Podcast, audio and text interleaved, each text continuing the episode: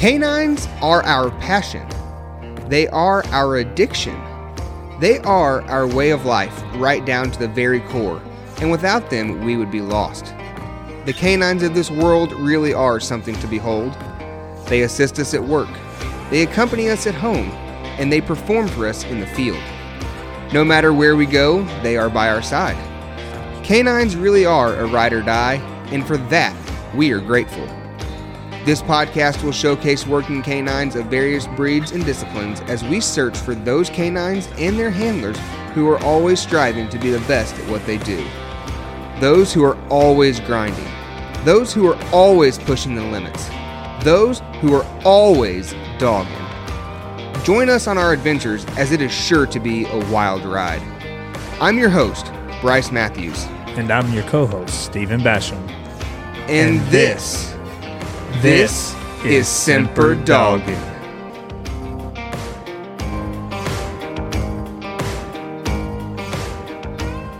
Welcome, welcome, welcome back to another episode of the Semper Doggin podcast, guys. I am your host, Bryce Matthews, and today we're going to do things a little differently. I recently went down to the Grand American Coon Hunt all the way down in South Carolina. Uh, went down there specifically for the sole purpose of pushing this podcast, trying to get the word out to people, let them know what we had going on, get the best content that we could get for you guys, the listeners. We've got big names from John Strickland, Jeff Rickleffs, Ashley Oxendine, all the way down to your local coon hunter who you may not have ever heard before. But guess what? They've got the same passion that those big timers have. We've got everybody. We've got them from old all the way to young. We've got coon hounds. We've got mouth calling on here. This was a fun, fun episode to record, and I hope you guys like it. I did make this trip by myself this year, so Basham will not be joining me on here. But guys, I'm telling you what, this was this is just a really fun time uh, for me to go down there, get to interact with everybody, spread the word of the Semper Doggin podcast, let them know what we have going on, our goals, our missions, our future. And I met some really good people along the way. And you know what? I've actually been in contact with a few of them since this recording. And you know, I, I would consider them friends at this point. You know, we've talked about every day since then. So that's the beauty of this podcast, guys. It really is all about bringing people together in the camaraderie that those of us who are always dogging have with each other. It, it's a beautiful thing. So, all right, guys, without further ado, we're going to get into this thing. I hope you guys enjoy it. If you do, that's great. Leave us a review. Give us a like and a follow. Come join us over on our Facebook page, Semper and Podcast. Make sure you follow our sponsors. And I hope you guys really, really, really enjoyed this episode.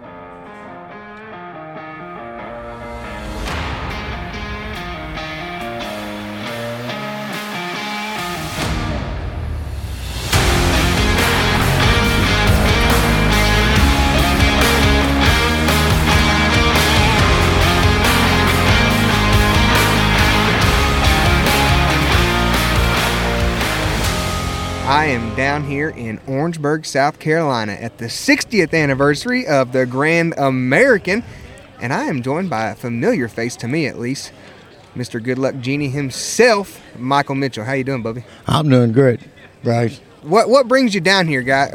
How far have you? First off, how far are you from home? Uh, about 10 hours. Okay, what makes you come all the way down here to South Carolina? Never been to the Grand American. This is your first time. Oh, I didn't Yes, know that. I figured you'd been here before. No, I've been to Winter Classic, Autumn Oaks, been to a lot of them, but not Grand American. Okay, so first impression, Friday afternoon. What do you think? A lot of people here getting ready, They getting are. started Friday. The hunt tonight. Who you hunting? I got my handler Lee Wade hunting Hook. Hook. Tell me a little bit about Hook. Uh, he's just an English dog, not flashy, just trees coons. Now that is a lie. He Huh? is flashy. He is one of the prettiest English dogs I've seen. Well, looks don't tree them coons. They don't, but by golly, he is a beautiful tricolored English dog. I mean, he's got the blue and the red. He's got it going. He's a good looking dog. Yeah, he's got a good head on him, too. Now, where where did you get Hook at? I bought him from Bub Blackwell when he was 15 months old. Yep. Okay, so how old is he now? He just turned two June 25th. Right, and you've had a pretty good run. You lead, and- you Lee and Hook have had a good run. Tell me a little bit about what he, what all Hook's accomplished. Well, I got the little dog. He could tree a lot of coons, right? and I didn't have a handler. So I had the dog up for sale. No one even wanted to come and look at him. I had a thousand tire kickers. Finally, I got a hold of Lee. Told Lee if he'd buy a half interest, we'd run with him. He did. Got a few things fixed on him.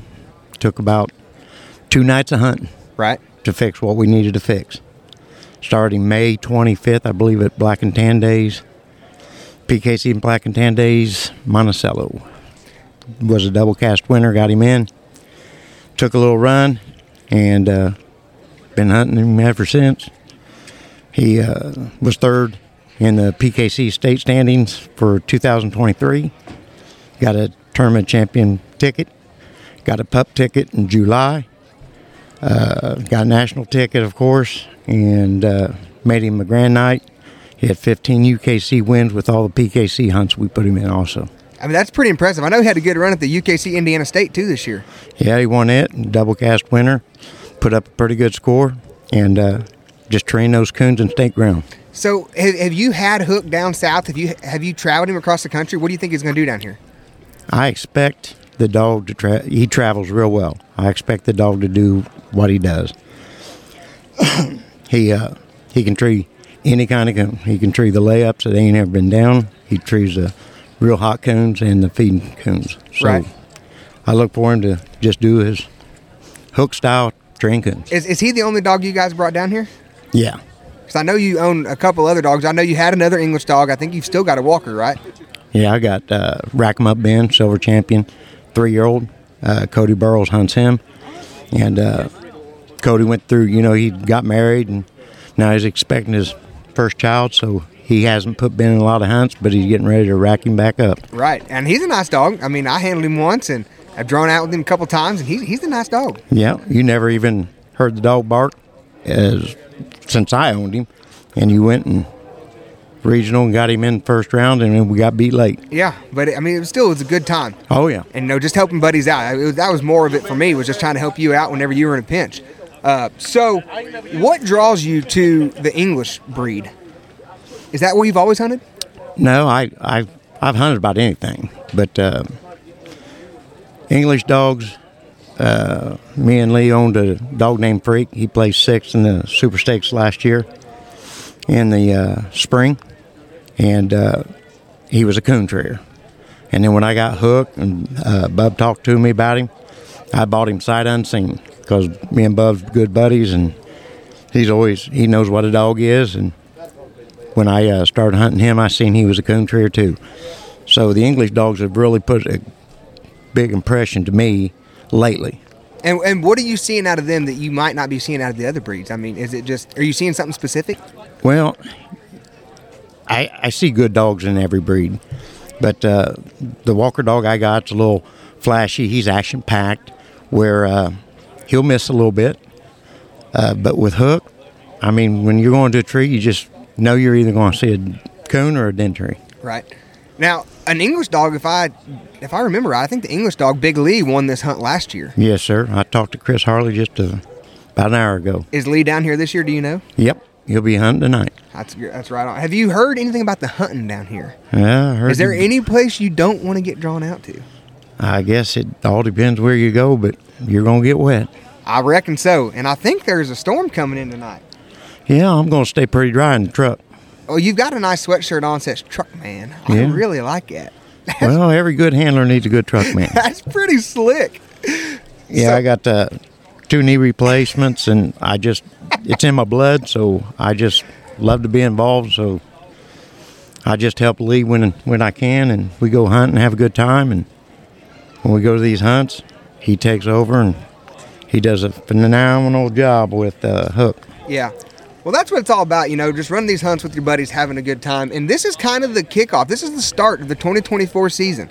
Uh, obviously, we're early January down south. Uh, next month, well, we're in South Carolina this month. Next month, we'll be down in Mississippi. Winter Classic. You going to be going down there? Well, we got a lot of hunts early spring, so we're going to have to sit down and decide where we're going. But you know, with the truck ticket one and the nationals and PKC World being moved to the spring, I think it favors Hook. Uh, but there's a lot of hunts, and you just with tournament champions, you just got to figure out where you're going to go. Right. I mean, there, that's the thing. You can really look around at any given time and find a hunt somewhere. And when you've got a dog that you think can be hauled all over the country, you got to pick and choose where you're going to go. Absolutely. And Hook, you know, I've had a lot of good dogs where you got to get down here a day or two early and uh, get them adjusted to traveling. But Hook is he he travels well. Well, you you got to have that, especially at these longer hunts and out of town. But Mr. Mitchell, I wish you nothing but the best, you and Lee. Hopefully, your handler don't throw it away for you. Yeah, well, I like to give him a we're hard here time. To, we're here to have a good time, so we'll let the dog do whatever he's going to do, and we'll we'll walk away and have a good time either way. Absolutely, absolutely. So I appreciate you sitting down with us here. Uh, like I said, guys, we are live at the Grand American. We're going to see if we can't find a couple other people walking around, sit down, and record with us. We got Michael Mitchell, his handler Lee Wade, and Hook going to be competing tonight. So wish you nothing but the best, buddy. All right, I appreciate it, Bryce. All right. Let me sit down and talk to you, and everyone needs to come by and stop by and get some of the Semper Fi, Semper Dog Yes, sir. uh, memorabilia they got out here. They got some nice sewn hats and shirts, and I ended up buying one. You did, you did. So, like I said, guys, you can you'll be hearing this here a little bit later after this event's already over. You can always hit us up on our Facebook page, Semper Doggin Facebook page. We've got hats for sale, we've got shirts for sale. Um, it, it's good. We appreciate you guys supporting us and helping us support the veterans down the road. So, Absolutely. All right, guys. Well, that does it for Michael Mitchell. We'll catch you at the next one. All right, appreciate it. See you, buddy.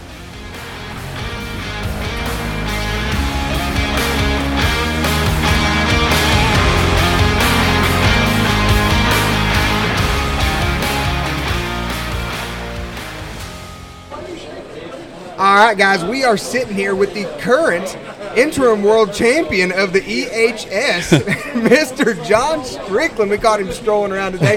Mr. John, how are you? Good, good, good. That's funny when you say it like that. I mean- But yeah, we're doing good. I like it. I like it. You and old champ had a good little run there. Yeah, they they uh, they uh, doing a good job so far, and the format's unbelievable, you know, and um, it's something fun, different, different to the sport. And, Yeah. uh, I believe a lot of people have a good time with it. Yeah, I do it's too. all over with. Yeah. I enjoy watching them. I mean, the live stuff on YouTube, like that's fun to watch. you know, I've had people like in my little town. It's funny. Don't even never heard of coon hunting in their life, and I'll see them at the grocery store or McDonald's or wherever, and they'll be like, "Man, we watched that video. We watched that video." You know, and it's kind of hilarious. I'm like, "What? How would you find that video?" You know? Yeah, it's fun. So, Yeah. okay, tell us. Uh, you're down here at Grand American, and I believe you had a plus point cast win last night. How'd it yeah, go? Yeah, um, I hunted the champ dog. You know, he's off country, and uh, oh gosh, I won this hunt like I was 16 years old, and, and then I hunted it with Apollo again. Um, the year he won, we won Autumn Oaks, or the year I won Autumn Oaks with him. I thought it'd be cool to win Autumn Oaks and then the Grand American. I won my cast the first night then, and second night I got on beat on tiebreaker. If it hadn't been for that, kind of got a bad deal, but if it hadn't been for that, I'd been in again in the final four. Yeah. This year, uh, we kind of it was a last minute deal. I got it over to the governor's spot over there in Yemassee, South Carolina. And dog should have went north, and he swung back behind us and went south, and it, it wasn't. I had a, a slick. You know, you can't hardly minus a palm tree because Right. they're tall and they got a bowl down in the top of them. Well, I get a baby palm tree, only about eight foot tall, right out the truck. Got second and first on it, so minus that. Now you know how it is when you pull a minus right 200 out the truck, you got to catch up. And anyway, he ended up treating. Uh, he got through the country and and uh, he treated den, big den. Then he got through the country, treated coon, um, cut him off that, and he fell in there about 700 and treated triple. So uh, uh, he treated only two coons we looked at. Yeah. Did But I ended up ended up with 125. You know, after that slick, but Are you finding with him that you can take him across the country and he's the same dog, or how do you think of that works? yeah, yeah, he's a incredible layup dog, uh, and, and that's like last night. You know, I think one dog had 375 minus at the end, one had 400 minus, one had 500 minus. I had 100 quarter plus. So, you know, if you look at it that way, you say, "Well, damn, you know, it looked pretty good," but but still wasn't enough to get you get you. You got a cast win. We need to put probably 650, 750, 800 maybe tonight. You know, with a cast win, and, and you might have a chance to get in this thing. But but yeah, he, he's he's really the same dog, any kind of country. Uh, he does better when he can stretch out. You got more open woods um, or field edges and stuff like that. He don't he don't do really good in a lot of cut over and blown down timber. He you know he is still a blue dog. Right. gotcha. So have you already drawn out tonight? Do you know who you're hunting against? I do I've drawn, but I don't know who I'm hunting against. Had Gotcha. I didn't go back there and look. All right. So champ, is he the one you're gonna be pushing here for a while? Yeah, he is. He is. Uh, I see some some really really really uh, cool uh, greatness in him. You know, and and um, I've been saying I have him ready by mid March. Uh, he's a little ahead of schedule. I think I'm mid February, first of March, getting him really ready. Um, but but he he's the right kind. He's got coons when he trees. He's he's independent and you know good hunting dog. So yeah. Yeah. Okay. So uh, one of the questions that I had when I, I was kind of intrigued when I saw you and Oxendine and Strick or and uh, Jeff Rickleffs down here Mm-hmm. was there was a pro pro hunt going on last night, and you guys are down here at Grand American. What drew you down here to this event? Well, there's a couple things. Number one, I, I have a place in Georgia. You know, I'm from here originally, Yeah. so we go. We come down Thursday and we'll stay all the way through next Sunday. So there's this weekend you get Grand American. I want to hunt it, and Ashley Oxendine, you know, he ain't hunted a whole lot of hunts, and he thought, man, I want to hunt Grand American. He had a 350 cast one with Hobo last night, so Okay. so he's in pretty good contention, you know. So he took the reins away from Rickleffs last night. he night. did. He, Rickliff walked around.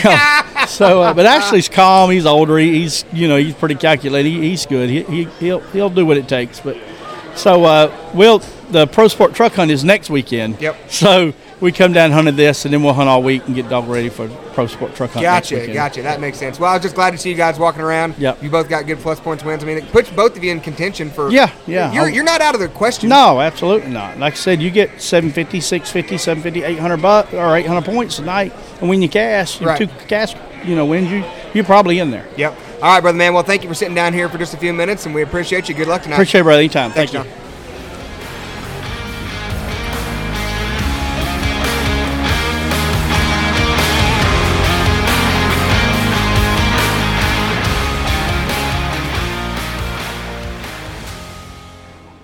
This is going to be fun. Okay. Guys, I am sitting down with Craig Lewis.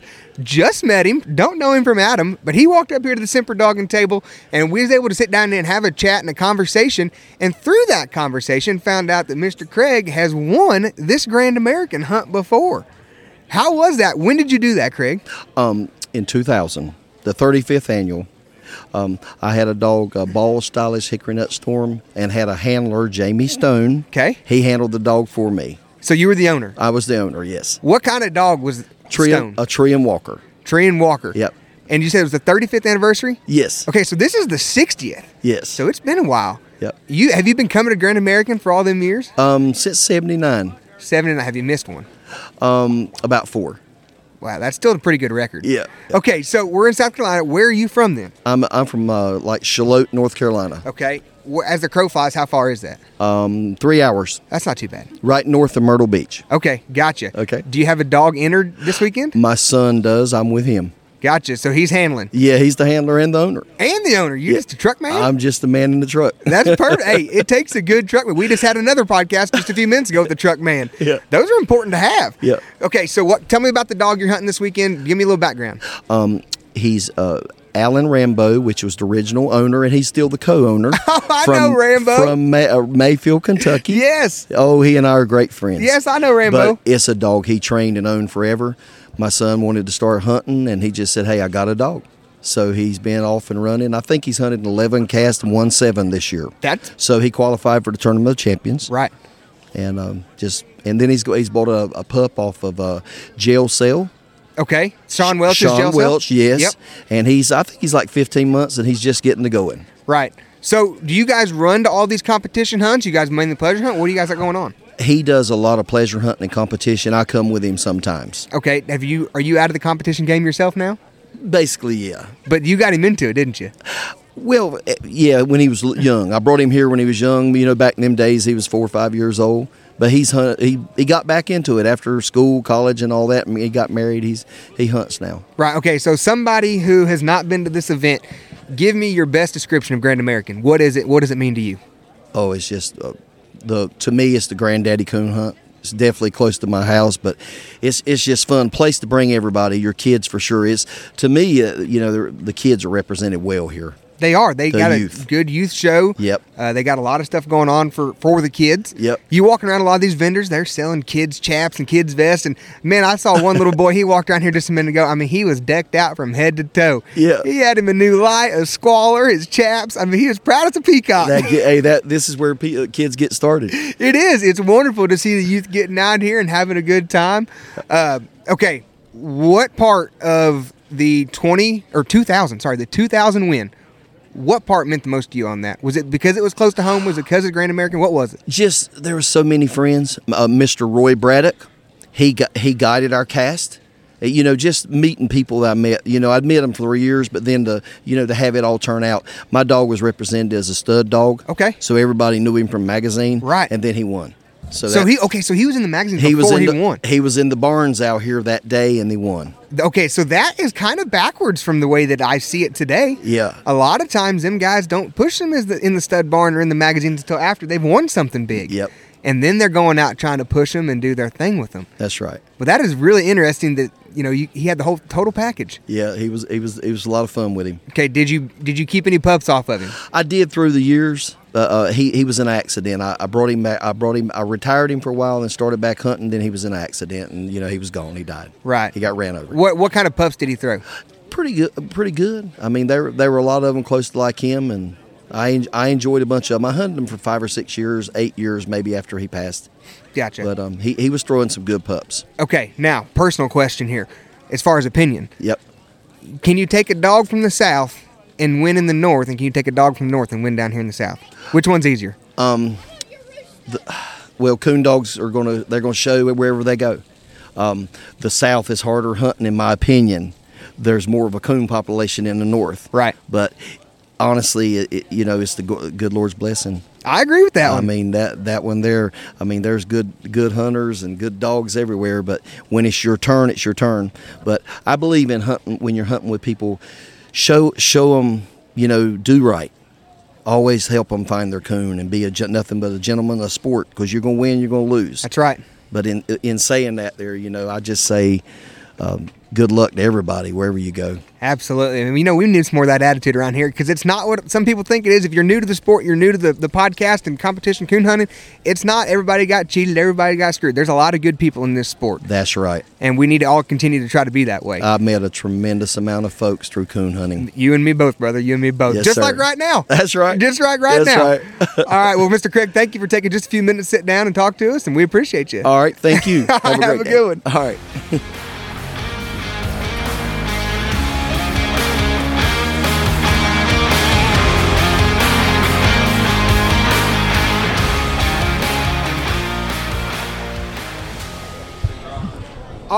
Right, guys. I have got a very interesting guest sitting here with me today. Buddy, tell me your name, where you're from. I'm Case Walker. I'm from Anson County, Manson County, South Carolina?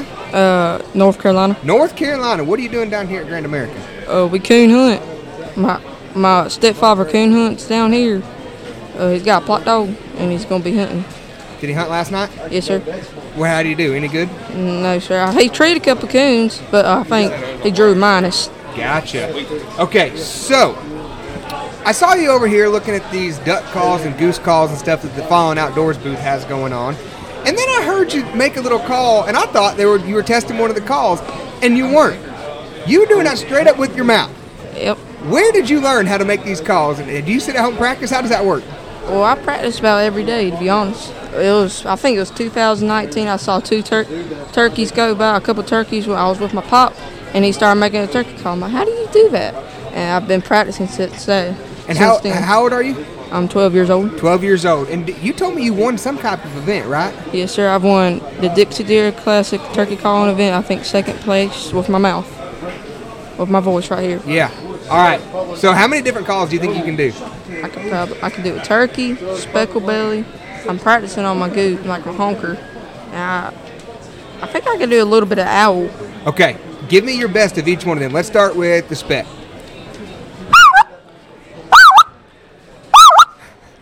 All right. That's pretty good. Okay. Let's go to the turkey.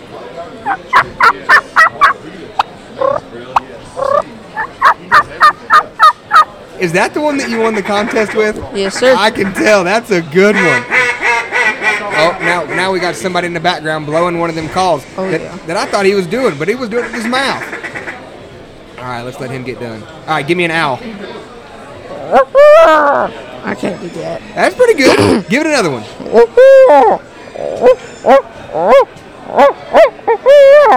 No, that better than I could ever do. All right, what's the other? What's the fourth one you said you had? I'm doing pra- practicing doing the honker. Yeah, let's hear. Let's hear it. Ah, ah, ah, ah, ah. that is awesome, buddy. You got it down pat. Twelve years old, you said. Yes, sir. where do you see yourself going with this? Do you like to compete in these calling competitions? Yes, sir. I like doing the turkey call contests, and I like some do.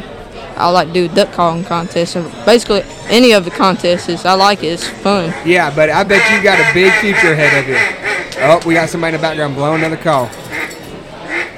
These things sound pretty good. That's the fun of these live events, man. You never know what's going to be going on in the background. That's right. So, do you hunt? You can hunt yourself too? Yes, sir. What kind of dog you got? None. I just sold mine. Oh, you just sold it. Yeah. He wasn't no good, so I What- sold him for hundred dollars. there you go. Well, what kind of plans do you have to get another one? I'm probably gonna get a Plott dog to breed with my uh, uncle's dog. Gotcha.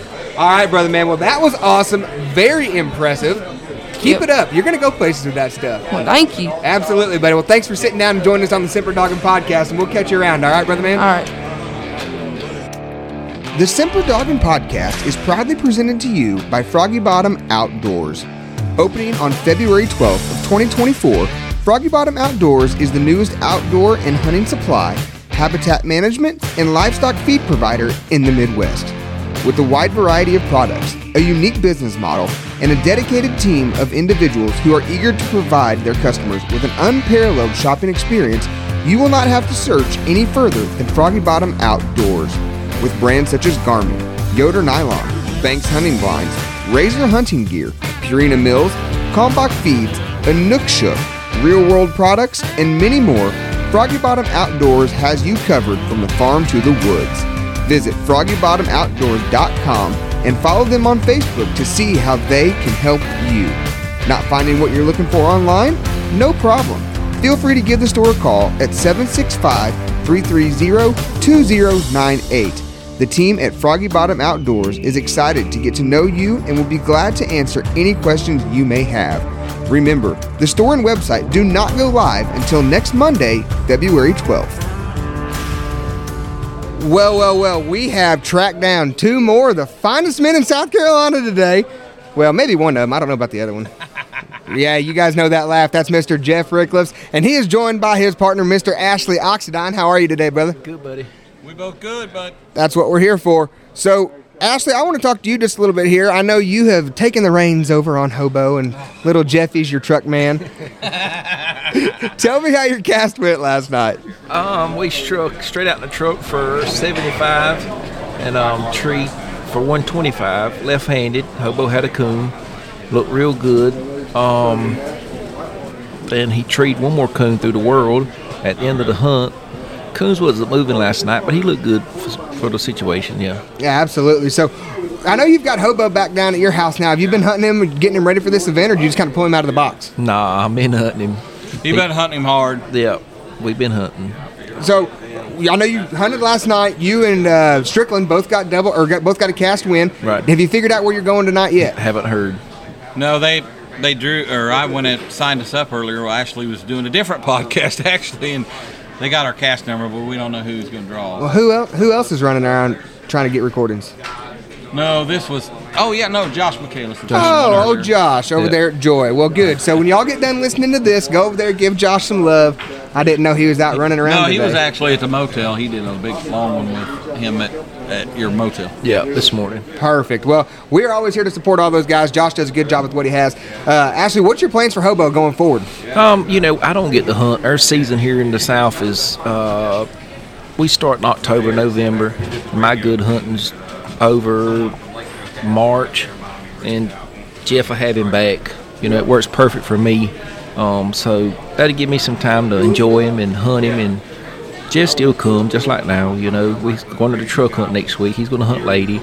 So just trying to give me opportunity to enjoy him a little bit. Yeah, absolutely. You know, I know that I've been told you work a ton and, you know, you're really invested in what you do outside of Coonhound. So it's got to be nice to be able to have a nice dog that you can come back, get your hands on for a few months, enjoy him, and then take him back to somebody like Jeff who you know he's going to be in good hands. You know you can trust him and you know that you're going to have a good chance at winning with. That's right. Jeff takes care of him and does a good job. And you know, we have dogs, but not many of them can come down here and treat coons like that. And just you know, and Hobo, he loves it. He, he does. He, he does phenomenal. That's that's one thing I wanted to iterate on that. Um, you know, Bryce, of course, we live 30 minutes apart, so you know our hunting is relatively easy compared, you know, to, compared to this hunting. And I was at Ashley's for a week last winter, and it's it's a different world. And I think it's just absolutely awesome to bring a dog. Some of them never do adjust, but Hobo, he had him down two years ago, and he, he said he'd never seen a dog from the north take to his water and hunting. And that, I think it, it, it helps them adjust because, you know, we travel all over the United States and hunt in every state there that has a competition. hunt. So basically, Hobo's, you know, he's he's ready for any kind of terrain. So I'm saying when Ashley hunts him down here, it, helps immensely, you know. Right, absolutely, because we don't get the chance to hunt the swamps and stuff like this up there. So being able to send that dog down here and have a working team and a working relationship, it, it really puts the dog in the best position, and it makes both y'all's lives easier, in my opinion, because Yeah. you if you're struggling with one thing, you need to get ready for one hunt. Bam, it's there. Just send him and get him ready. That's right. Well, you know how our weather can be too. Like I don't know if you've looked at our weather for next week. I haven't, but I heard we're getting snow right like now. next week though, it's supposed to be single digits with six to twelve inches of snow. So what you know, what would I do with Hobo up there then? So he'll be down here, and Ashley will still be hunting him. It's you know, and that's another thing I wanted to iterate was you know Ashley's a, is a great dog man. We hunt the same. We have the same ideas on training. So it's not like a clash where I'm like, oh man, Ashley's doing this, and I you know, and I don't like that, or it, you know, we we think the same way. So it, it's great. Right. Now, one other thing, Ashley, that I wanted to just ask you about real quick here is that I've heard that you're not just into coon dogs. You've got some personal protection dogs too. Oh yeah. So t- tell me a little bit more about that because I heard you're real big into that and like you got some nice ones. Like give me a little bit more information on that. Um, we got I got three brood females that we imported. Um, super nice, fully trained. All our dogs. The difference between my Germans and and everybody else in training, they have a year with children. Like my dogs come in just like with your, I, we put our dogs in. Just say like you got two babies, we train them for a whole year. Our dog has got to be proven around a family, absolutely 100%. And that's the biggest advantage for my dogs. Um, and we sell uh, a guy from up around Charlotte.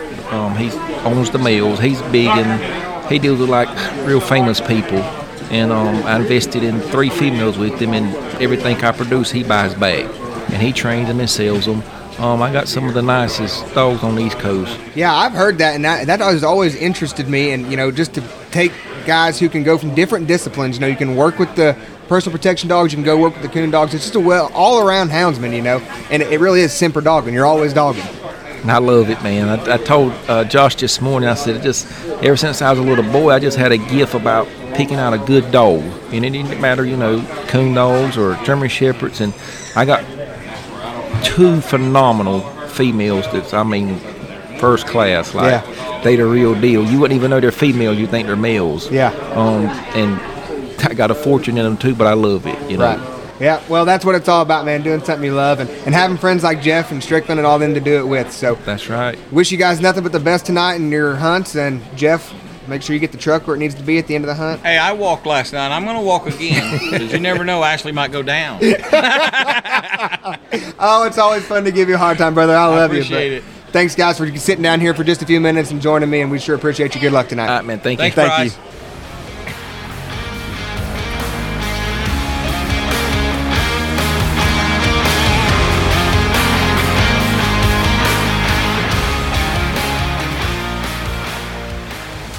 Well, guys, we have got a dynamic duo for this little section here.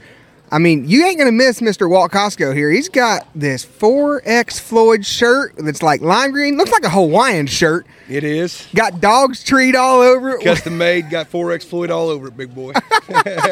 All right, we got him, and we got Mr. Hunter Garto. Yep, that's it. All right, give me a little bit about you, Hunter. Where you from? What are you doing down here? Uh, I'm from Rindge, Georgia, and I come down here just to hang out. Are you hunting? Uh, we're gonna pleasure hunt tonight. Man, you're the like second or third person said they're just gonna pleasure hunt tonight. What about you, Walt?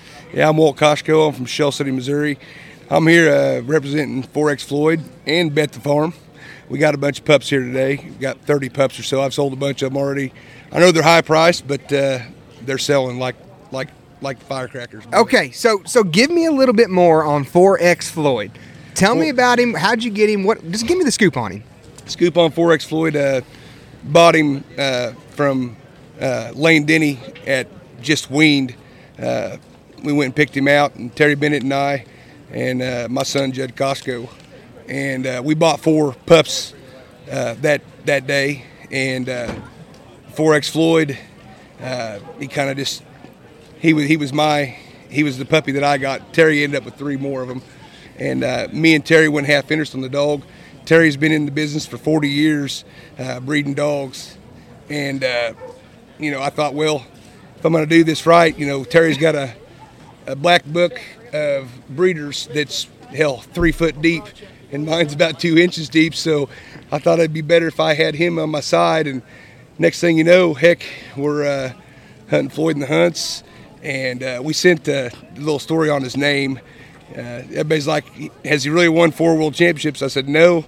I said, "But uh, UKC says he has." And behind, that is the when we sent the paperwork in on Floyd, uh, named him 4X World Champion Floyd, and it was during the pandemic, and they didn't catch the name, and it went through the system, and man, boom, boom, boom, made night champion overnight, and they couldn't do nothing about it, and lo and behold, his name's 4X World Champion Floyd, but you know what? Uh, the dog is a reproducing fool. It doesn't matter what it is we breed him to.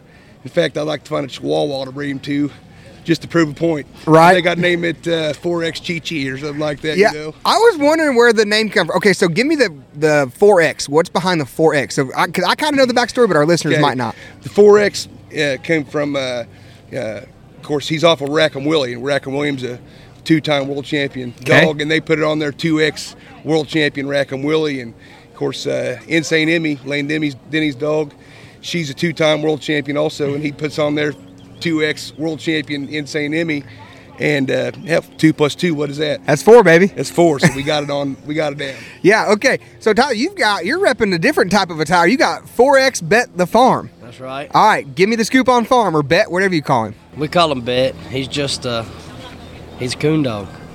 He's just a coon dog. He just goes and does his thing, gets treed, and is good about having the coons. Okay, so I'm guessing he's off of Floyd. Oh yeah.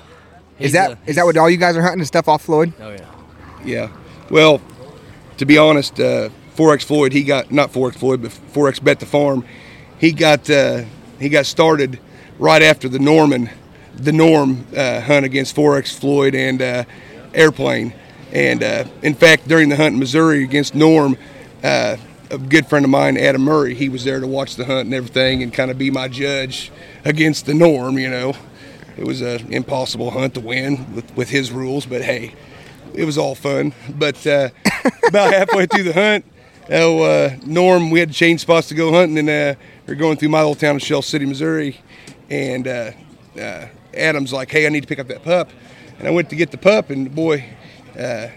I was driving my hunting Honda. I drive a little car Okay. to, the, to the woods. I don't care. I get on gas, and I don't care what everybody thinks. But uh, little turd, he jumped out of the damn car and took off. A took off, and oh, Norman's like, "Oh, you're gonna hunt that? That's that little junk white dog, you know?" And we were chasing him down in the town of Shell City, and Adam Murray took him in after that, and really, really poured it on him. And this dog turned out to be what he is, and uh, it's all been a little bit history since then. Right. Gotcha. Okay, so tell me, Tyler, a little bit about the other dogs you got in your kennel because you got some good Hunter. Hunter. I'm sorry, I've screwed that up twice.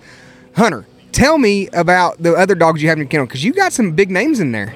Yeah, well, I got a good partner, uh, Trip Duke out of Alabama, and uh, Ronnie Davis handles for Trip. Ronnie Rowe. Ronnie Rowe on Grand. On Grand, baby. On Grand. uh, me and Trip, we own uh, Buster. Buster beat that ass together. He's six year old Walker dog. And that's his name, Buster Beat That Ass. Buster beat that ass. and um, he's just been good to me. Then me and Walt, we got to talking at Autumn Oaks, and he come to me and he said, "Hey, what you want to do?" And I said, "Well, if you want me to partner up, would you? We partner up on bet." And it's just been. I've had bet now how long? A couple months. couple months. And uh, First just first night down there, what would he do? You first treat- night down there, we treed uh, nine coons with him. Really? Georgia. He'd Yeah, never come- been to Georgia in his life, and he just How old is he? Uh, Seventeen months. No. no, he'll be two years old Yeah. February the twenty fifth. Gotcha. Now, did I hear through the rumor mill that you've won this hunt before? I won overall high scoring dog. Yes. Gotcha. I scored 1,975 plus points in two nights. That's impressive. 1,200 Saturday night and uh, 775 Friday night. All right, so what dog were you hunting then? Uh, B and T's Big Train. Uh, me and Trey Yother out of North Carolina owned them together. Gotcha. The weekend after that, took him hunting, um, and he drowned in the lake. Oh no, So yeah, that's terrible. he wasn't. He was the first competition hunting he ever been to was here. And he won it. Yep. That's no, not- no, well, I come in the final four. I come in fourth place. Gotcha. But I won first place uh, Saturday night, and um, I forgot fourth place Friday. If you have fourth place Friday and first place Saturday. Okay, gotcha. Well, the little rumor that I heard, I guess, wasn't 100% true, but it's close. What was the rumor you heard? Well, I heard you won the whole thing. Oh no, no, no. I mean the the late round that night. I went in. It was me, the Clifford dog, Jason Roberts with uh, Backwoods Quinn, and um, Will Deloach with Gin and Juice. Right. And uh, train went in there, struck, got treed, big old tree that you couldn't even. All three of us couldn't wrap our hands around it. I mean, Right. it was huge, and um, they minus me on it. But it is what it is. So I just cut back loose, and he went over there and struck for a quarter and got treed again and had a coon. And Clifford come in there and got a piece of it, and that's Clifford won it. Yeah, gotcha. All right. Well, one more thing while I got you on here. Tell me a little bit about the booth you're working over there. Who you with, Uh, and what you guys are selling over there? Coon Dog Wear, uh, William BK, he owns it, and we sell uh, hoodies, shirts, hats, uh, jackets, chaps now. Um, but yeah, Everything just on Coondogwear, and you guys got a website, right? oh yeah, Yep, coondogwear.com. Is that where they can go find you? Uh, Yep. All right, guys. Well, if you guys are listening we to this, got uh, also Yep. bet the bet the farm. He's banging on 500 coons treed before he's five before he's two years old. He turns two, you know, February 25th, we got seven left, seven, Seven left, left. seven left. and he'll be part of the the the 500 club and the 4X Floyd uh, page. Of course, we got the 500 club, thousand thousand club, and then we got uh, the Hall Are- of Fame. are Hall those of on Facebook? Puppies on Facebook. Yeah, Okay. we got 4,200 uh, uh, people Gotcha. on our Facebook page, but I also got a Hall of Fame for the dog that trees uh, 1,500 coons. It's out of Floyd. They'll be all them all them dogs will be in Hall of Fame with uh, 4X Floyd. okay. So how I I'm just now hearing about this. So it's something you're doing on your own because it's Yep. not through a registry. Nobody's done it before. Okay. So how are you keeping track of that? Who's to say that I didn't just mark down eight coon tallies? You know, I've been asked that several times. How are you gonna make sure it's right? You know, here it is. Uh, if you lie about it, that's on you, and everybody else can find out you're a liar. right. You know what I mean? Honesty's the best policy. Yeah, honesty's the best policy, and you know what? You know, i i it's another way for me to recognize the dogs out of Floyd. And, and you know, after I started this thing, boom, everybody's like, "Oh, my my, my pup's on 75, my pup's on 175, my pup's on this and that," and man, it's just blew up in our page. Right. And it's just it's making it way way cool. Yeah, that's awesome. Well, and, I, and I care a lot about you know the guys that buy pups off of me. I I'm helping promote their puppies. Right. And uh, I'm- I, I care. I care. Yeah, and that's good. I mean, that's what it takes. And it seems like y'all are having a good time doing it. You can't miss it anywhere you go. There's a big old banner, for X Floyd, and at Autumn Oaks, you gave out hats and glasses and all kinds of stuff. Oh. I mean, my kids I are running lure around. I, I lure the kids into my stand with cookies. Yeah, Just I so know. can, just so I can get their parents to talk to them. You know, oh, they love the cookies too. because the, the cookies have the 4X Floyd on the cookies, don't they? well, they don't, but looks like we're gonna have to do it next year. I thought that's what it had on it because I was so busy working the booth at Autumn Oaks that my, I just saw I had well one kid, where two, two, three, four kids walking around these four. I'm like, where are you getting all this stuff? They said 4X Floyd, and they were Yeah. pumped up about it. Yeah, that you know, it's just, it, it just shows I care. Yeah, it's fun, man. Well, Walt Hunter, thank you too for sitting down with me, Hunter. I'm sorry I botched your name twice. You're good. Stand corrected, guys. But I appreciate you guys sitting down with us here on the Semper Dogging Podcast. Best of luck to you in your future endeavors with the 4X squad, and Hoorah! hoorah, baby. My daddy's Marine, and Oh. I'm proud of y'all. Well, tell him thank you for his service. We appreciate him. so, thanks, gentlemen. Thank y'all. Yep. Bye.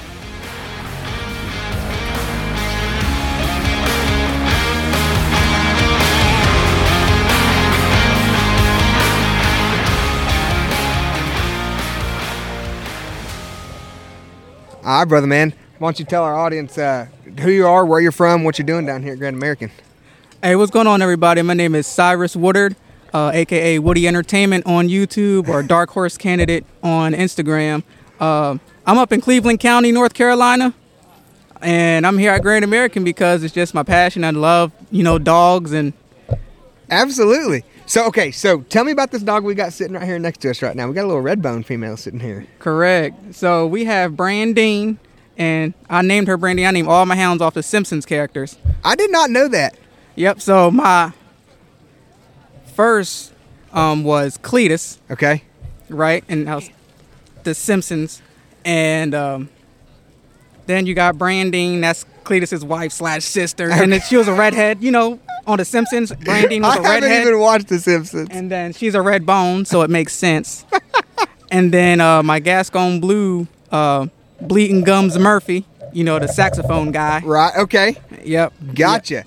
Okay. So tell me a little about Brandine. Have you raised her from a pup? Is she hunting Yes. this weekend? What do you got going on with her? So she is uh, going to be pleasure hunting. I'm not really a big competition guy. Okay. Um, but I had her since she was a puppy. I actually picked her up from uh, Walker days like three years ago. Gotcha. Yeah, and I and I showed how to you know develop her and you know in my way. So uh, ever since she was a pup, Is she turning out for you? she pleases me. That's hey, that's all. That's that all I care about. that's all. That's all that matters. That's right. Okay, now you mentioned earlier something about the Gascons. Tell us a little bit more about that breed. I don't know very many people that run those Gascons. No, a lot of people don't. They just think it's a regular uh, blue tick, but actually it's actually not. They're actually quite bigger, more houndy. Okay. You know, like droop, more droop to them. Uh, really cold nosed uh, dogs. Technically, they were really in the Midwest. People use them for mountain lions and bears for their cold tracking ability. Okay. Um, old school bawl mouth dogs. Um, French lineage. Okay. Oh, I- so I didn't know that, but it makes it Gascon. I guess Mhm. that's a French. Yep, yep, French lineage. Um, but you can use them for whatever. You know, I used uh, Cletus and Murphy at the time that I had them uh, for coon, and they were you know good dogs. Took them a little while, but I love an old school bawl mouth dog. What's their style? They just kind of slow, pick around on the track, not really blowing through the country. Right, exactly. As soon as you cut them, they put their nose down, and that's how I like it. Cause I don't want a dog to. As soon as you clip the lead, they run a mile before they put their nose down. You'll miss three, four, probably ten coons. Right. You know, just by running when you could, you know, just stick your nose to the ground and you could pick them up as you go. Absolutely. So, so you really are enjoying more of the pleasure style, going out just you and the dogs. I mean, just yeah, it's, it's therapy. Do you hunt by yourself mostly, or who do you hunt with? Yeah, I hunt mostly by myself, but I do try to travel the best that I can. You know, to hunt with other people, but Right. You know, I still want to have my dog has his own independence. That's right. Well, you're doing a good job with the man. I've, I've followed you along for a little bit on what you had going on there. So, especially when Brandine was coming up, you had her training her and doing her stuff. You definitely got your own style for sure. Oh yeah, absolutely, absolutely. I I- try to combine my uh, my grandfather's style with a little bit of my own. Right. So, if anybody wants to go online and find you, where can they find you at? Uh, they could find me on Instagram, which is Dark Horse Candidate with an underscore, or you just look at my videos, um, Woody Entertainment. Woody Entertainment, guys. Well, you heard it here first on the Semper Dogging Podcast. We got Cyrus Woodard down here, Grand American, South Carolina, hunting, hunting them red bones and gascons and doing his own thing. Now, I appreciate it. Thank you so much. Absolutely, brother, man. We'll see you. All right, God bless.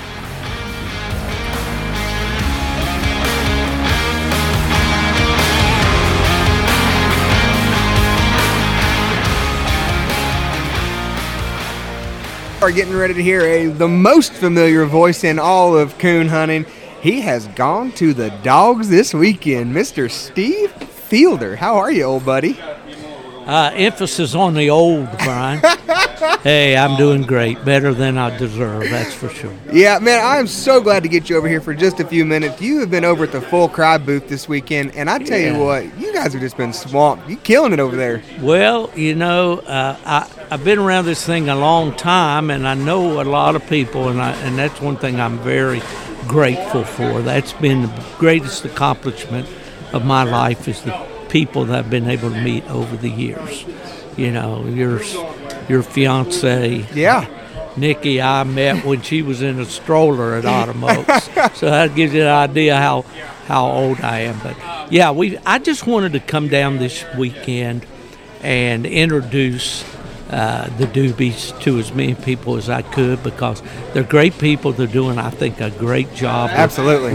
resurrecting Full Cry magazine. Yeah. and uh, it's been a tradition for so many years to everybody, uh, near and dear to my heart as a kid. You know, Yeah. I read Full Cry. So anyway, it's just been fun. Just you know, meet and greet. Yeah, so stuff. I know this is the 60th anniversary of the Grand American, and how many of these have you made it to? Is it like Autumn Oaks where you have a standing record? Well, my record, due to the fact that I kind of bounced around with the different registries, Right. Sometimes that took me away, but the Grand American has been one that it seemed no matter who I was with at the time, uh, Harry Ott, for instance, is the kind of the local guy with the, the with the association that runs all this, and he's here in Orangeburg, and he's kind of the go-to guy. I mean, Harry's been here forever, right? And people look up to him. Of course, David McKee being you know the president of the association and all, he's the honcho, but Harry is the guy. Okay, if you want anything done, you want to do it. And Harry told me years ago, and I don't say this bragging, but he said, Steve, I don't care who you with, you're always welcome at the Grand American. So I, you know, I kind of took that to heart. And even when I was with UKC, and this was an AKC event, I came and I had a booth, and they were glad for me to be here with Coonhound Bloodlines magazine, and and same thing with PKC and then AKC, and so I Grand American's just been. If you live in the southeast, at first you, you got to start your year off at the Grand American. Yeah, it's just how you That's kick it off. It is. Yeah. It's It's, fun. like the ball fall in in uh, New York City. Yeah. you know, it's it's what you do. Absolutely. So I know you got your Gone to the Dogs hat on. Have you been selling any books over there? Oh yeah, had uh, you know been pleasantly surprised this weekend. Have, have sold quite a few. Had to crack open a new box just a while ago. so- Yeah, I'm not a reader, but I have a Gone to the Dogs Oh, book, do and it sits on my shelf, and I enjoy Yeah, it. So yeah. I encourage anybody out there to go get one. Well, you'd be like that guy that said, "I know what's in every book and every uh, library in the world." What's that? Words. That's a fact, so, Jack. You know. That's so a fact. anyway, but I was a reader. Always was a reader. I'm old school. Yeah. you know. So, but, Is- but they're still out there. They They're are. still- Is your dog Fever down here this weekend? He's here, man. Did you put him in the treeing contest? Uh, Mark did yesterday. How'd he do? He, you know what? In the first round, he narrowly missed, but he he decided he wanted to go in bawl mouth mode for a, a, a short span. So Mark says, "I know he can do better than that." So he re-entered him, and I believe I could be wrong, but I believe it was 72 or 73 barks in 30 seconds. Now that's getting him. It is. But the last dog was right behind him and beat him by a couple barks. Because if I re- and now my memory might might do me a misservice here, but I believe he won the treeing contest last year, right? He won it last year. He was just a year old at that time. He had a big time down here. He ended up being high scoring Plott male. I get that. Is, is, They're uh, blowing them duck calls behind you. Yeah, we must have Phil Robertson. No, that's part of the fun of doing part of the fun of doing these live shows. You never know what's going to be in the That's background. right. But That's Mr. right. Steve, thank you so much. I don't Oh, want to keep you very No. long, but we we just had to have you on here. With It's a today. pleasure, and I just want to say I, I want to publicly wish you the best with your new Semper Doggin F. Thank you. Uh, podcast. We need more. I, you know, guys say, well, you know, is that competition? Heck no, it's not competition. We need to be talking about the sport as much as we can. The more positive uh, avenues that we can explore out there, the, the Right, better. absolutely. You know, I was talking to Jason er- earlier over there at Full Cry, and, and he said the same thing. He said, "A rising time, li- a rising tide lifts all ships," and I was like, "That's a pretty Very good, good quote. pretty good I, quote." I'll close with this.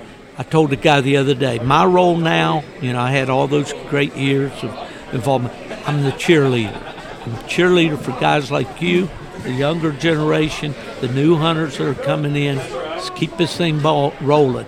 There's been a lot of sweat and tears and a lot of years. Yep. But it's a great sport, and it needs to go on forever. Yep, I And agree. I'm all for it. I'm like Grandpa sitting in the stand at the Little League game. I'm rooting for Johnny to, to steal home. Well, you might be like Grandpa sitting in the stands, but I'm like the old boy on the court looking up to make sure you're sitting there. I want to see you at all these events. Well, I, I'll be here as long as I can. all right, Steve. Well, we appreciate you, brother. Thanks Thank for you the so much.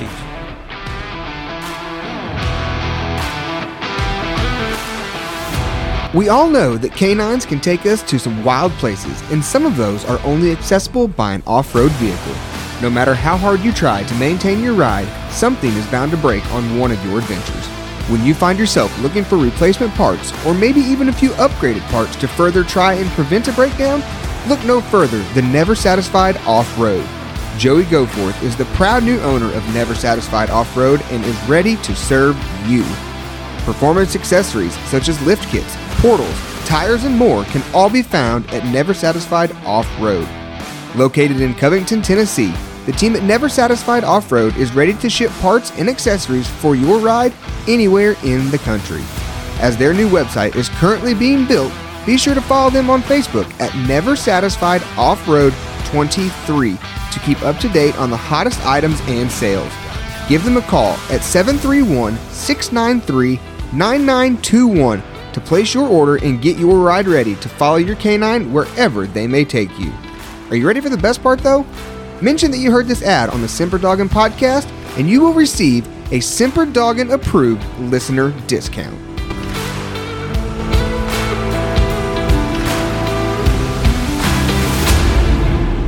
All right, we are back with Hunter. You just heard from him and Walt, but Hunter's got a special guest he wants to get on here, and he's going to tell us a little bit about his dog. What's your name, little man? Truett. Truett. How old are you, Truett? Five. You're five? What are you doing down here? Are you hunting coon dogs? Say yes, sir. Say yes, sir. What's your dog's name? Bet. Bet. So you're hunting the Bet the farm dog, huh? Do you know do you know how to strike your dog? Say yes, sir. Show me how you do it. How do you how do you strike him? Tell them. Bet. Bet strike. And what's your favorite part to say? What comes next after he strikes? He gets on the what? On that tree, don't he? And then what do you say? Tree my what? Di my. I'm not the name. You say tree my dog. Di my. Tree his dog. Guys, this is what it's all about. Getting the youth into here, getting them on, getting them in these dogs and do these hunts and having a good time doing it and teaching them the ropes and getting them out here in this environment, hanging out with everybody. Little Truett, I'll forgive you for earlier. We won't tell everybody what you did. Did you have fun? Did you think that was funny? Uh huh. Uh huh. I see how it is. We'll we'll get you taken care of, buddy. Well, like I said, thank you guys for coming on here. Truett, you got you want to say hi to your mama or anybody? Tell your mama, hey. Hey, mommy. Tell her you love her. Butter. Hey, tell him. Butter. All right. All right. Well, thanks for coming on here, buddy. We're glad to have you. You guys have fun today, okay? Say yes, sir. Good time. See you guys.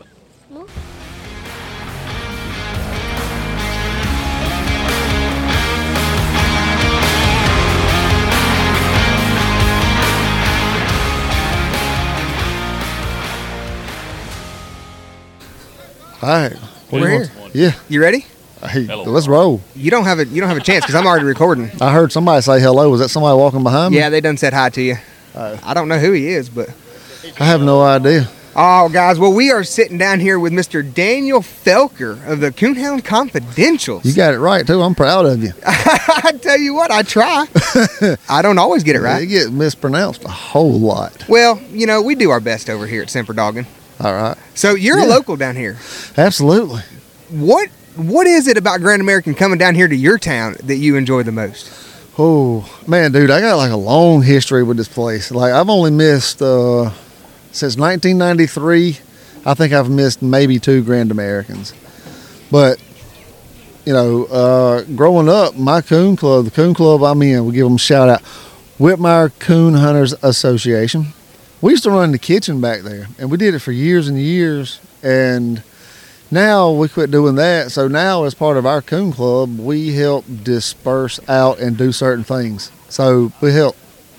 Okay, so give yourself a plug for Coonhound Confidentials. Tell the listeners of Semper Doggin what you guys have going on over at your podcast. Okay, well, it's a little unique. Uh, we uh we like to cut up. We have fun, but we like to look for all the creepy and crazy and weird coon hunting stories that people have had, and just kind of look for them all over the United States. I'm always tracking them down, trying to track them down, and I think we got about four to record going into 2024.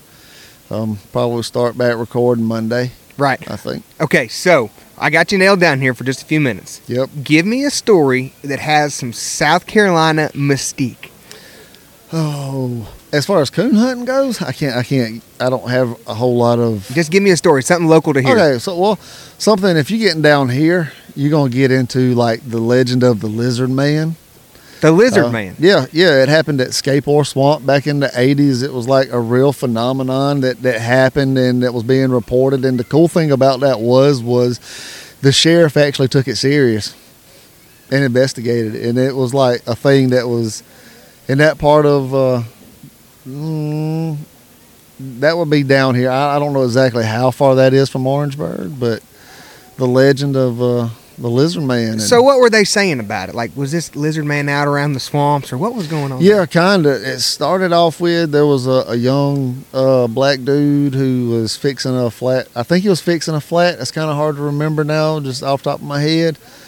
And he had a run in with this creature, and it, it freaked him out. He went and you know he reported it, all this other stuff. And around the same time, there was a farmer that was like, he he reported seeing a creature like that. Now it's debatable. Was he describing a lizard lizard man or was it like a Bigfoot type creature? Okay, Bigfoot. Let's go into Bigfoot for a second. Yeah. Okay, first off, believer, non-believer. Me? Yeah. Believer. Believer. He believes. I'm a believer. Now you sat down at Autumn Oaks and recorded with my father-in-law about his Bigfoot experience. Yep. Whatever, whatever come of that. What do you think of that one? Like, what's your personal opinion? Oh yeah, that? personally, yeah. Get out of here, Josh Michaelis. Don't interrupt my Oh, podcast. I didn't know he was here. They brought enough joy dog food with them, didn't they? God, no, that's like 15 tons I know there. it. Okay, so about his his story with the Bigfoot. So if, to fill people in just real quick, down and dirty, my father-in-law uh, had this track in his driveway whenever it was snow on the ground. Looked to be an oversized foot and about what six to eight foot distances Yeah, it was about between six the foot strides. between the strides in a straight line. They took a mold of it. They had some people come down, and as far as they know, it's a Bigfoot track. Yep, I believe it. What about that story sticks out to you? That they were all in a straight line. They don't. That's kind of uh, one of the things from like different tracks or that people have seen or be tracking is in a situation like that is they all seem to be going like one in it like a tightrope, one foot in front of the other, and not like a left and a right like we would staggered. But it's like so when I seen that picture that I can't remember her name, was her name Becky? Yep, Becky. When I seen the picture, she showed them to me at Winter Classic last year, and I was like, "That's not fake. That's that's kind of like I gonna say it's common, but this just come come from like listening to different podcasts and seeing different pictures on certain pages and stuff like that. And I was like, okay, but then he said it was like six foot strides, and he took it serious himself. Yeah, he did. I mean, they had a daggone mold made out of it. Yeah. They like So the froze whole- the, they scooped, cut around the snow, scooped it up, froze it, made a mold. I mean, it's a whole deal. Now, I can't say, I don't know how I feel about it. Even, and that's my own father in law. But it leaves you wondering. Yeah, once you get into it, you'll start getting into the debate. If you uh, like really like start listening to podcasts, you'll find out real quick in the Bigfoot community, it'll be split. Is it flesh and blood, or is there something spiritual about it? Oh, I've it- never even heard it- that deal. Could it be something of a remnant of the Nephilim in the Book of Genesis? And, and dude, I don't even want to get started on that because I like to go deep, and I could go deep on that, but. I lean toward that is I'm a very spiritual minded person and there just seems to be certain things about the legend of Bigfoot or some of the stories that kind of make me just think, hmm, there might be something spiritual aspect, but then there also is that part of me that says, could the government be knowing about this and breeding and making hybrids of these things? And it's a different perspective. Oh yeah, we go down all rabbit trails, but not on our podcast, but going into uh, just looking into the subject on my own. Right now, you know, we kind of try to steer it back toward hound hunting and coon hunting and stuff like that. So, speaking of coon hunting, you got a dog entered in this event this week? Man, no, no. I work this thing. I have to be here at seven o'clock. Like before all y'all get in, I'm here. We're like making sure. See, my job is, and Ryan, wherever he's at, He's right he- behind like you. one of the- he's looking over your shoulder. He's one of the co. Let me see. I can see him in your glasses. okay. Uh, So he's one of the co-hosts, and Dustin. Dustin is, I think he's working with the over in the barn this year, and we seen him earlier. Um, but we get up here at seven, right before seven o'clock every morning, before the vendors get here. Everything we set up, and we ready to go. Like my job is patrol that dog lot out there. Um, No bulldogs, no guns. Supposed to be nothing new, like that the vendors here like paid spots for, Right. Stuff like that. Okay. So it's just patrolling. Yeah, so this is like one of the biggest events that I go to. So there's got to be a lot of hands on deck, a lot of help. And you know, we couldn't do it without you guys. Absolutely. All right, give It's me fun. give me one more story. I want to hear something about I, I heard you over talking earlier. You heard some noises at like 1.30 in the morning when you were coon hunting. Yep. Give me that story. Okay, this is kind of a long one too, because it, God, it's a long story, man. Because it's like it built up to a certain region in our neck of the woods. Okay. and it was it wasn't at 1.30. It was like maybe midnight. Oh, that's close So- enough. so it was on a Monday night. I was hunting, and we live like right in the middle of the Sumter National Forest. So there's a lot of game management land, and um, there's certain areas where it kind of gets close towards the town, the town of Whitmire, like kind of the outskirt of the roads, and, and we're talking like a small one red light town. So, um, I had already turned uh, my female loose, and off behind me, way over, directly to my my right, I heard a lot of just like talking, and I knew the road and some of the people that live on that paved road. And I was like, mm, they being awful loud over there on a Monday night to be uh, just cutting up. Like, I'm surprised the law hadn't been called. Right. So then a little bit later, I hear just like loud talking again, but it's a little bit closer. And I was like, that's weird. So my dog gets treed, and she's on the opposite side of this gravel road, and behind me, people are gonna think I'm crazy, but I really don't care. I thought it was so loud. It was loud. I was already standing up. I already had my gun on my back because I was getting ready to go into the woods to, to my dog, but she shut up. And she actually moved. She moved about 100 yards and fell tree. I think the coon bailed out and she bailed out with it and because she was like hot. You know what I'm saying? Right. So, anyway, she shuts up. And while she shuts up and I'm listening, directly behind me, I hear this really loud, it's like, hoop da, dee da da blah, blah blah, blah da blah blah. And I'm talking about it is freaking loud.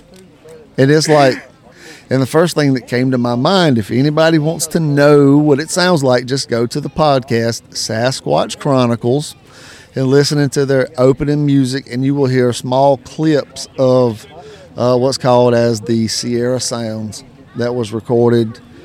Oh, I want to say either I don't remember which doctor, if it was, uh, I can't remember their name. I don't want to throw one out. It's either like Meldrum or something like that. I don't Uh-huh. remember which one recorded it but it sounded a lot like that. So I I whirled around, took my gun off my shoulder, and it's standing in between me and it, and it was really loud, and it was a language, and but see everything had already been playing in my mind because a another person that told me some stuff that they went on a YouTube channel and talked about called Dark Waters. And it was Nick Gilliland. Oh yeah, yeah, yeah, yeah. He run, he run the nightlife coon hunting channel. Yes. So he went on there. He had already reached out to me earlier when we started doing the podcast. And to be honest, if he ever hears this, I kind of want to apologize, and I wanted him to come on the show and apologize because I thought he was BSing me a little bit. Nick's a good dude. He's not gonna BS you. I'm like, this dude is telling me about something in my own backyard that I'm not. That I'm like, I've never ran into anything. But then I started putting things together that I had been seeing over the past six, seven years while hunting. Odd things, like two pine trees that were probably how big around would you say that is? I'd say four inches. Okay, were probably eight to ten feet apart in the middle of the woods. Now, the pines before you dropped off into the oaks, but they were about four inches around, and they were bent over into an arch and hooked limb to limb. Really? Yeah. And I told my wife just happened to be with. She never goes, but she was with me that night, and we walked up, and I was like, I was like, look at this. Doesn't this look odd? I was like, what done this? I was like, didn't the wind do this? Look at all the rest of these pine trees. Wind Right. don't do that. Right. And so it was just, and I just kind of filed it in my head. But when Nick Gilliland told me this stuff, and then he told me what re, where he was at, I was probably about four miles away, straight line from where I'm pretty sure he was hunting at when he had what he talked to Dark Waters about. Right. So, Interesting. All right. Well, Mr. Daniel, thank you for sitting down and chatting with us for just a little bit today. Yep. Guys, he like I said, he runs Coonhound Confidential's podcast. Go over there wherever you get your podcast. Check him out. It's a it's a good little deal. A bunch of guys cutting up, having a good time, telling some stories. You're gonna hear more stuff like that. If you're into that kind of stuff, these are your guys to talk to. Absolutely. If you got any stories, reach out to us. We want to hear them. They want to hear them, guys. So, well, thank you for sitting down and talking with us, Daniel, and uh, we'll be seeing you around this weekend. All right, man. Thanks, brother. Have a good one.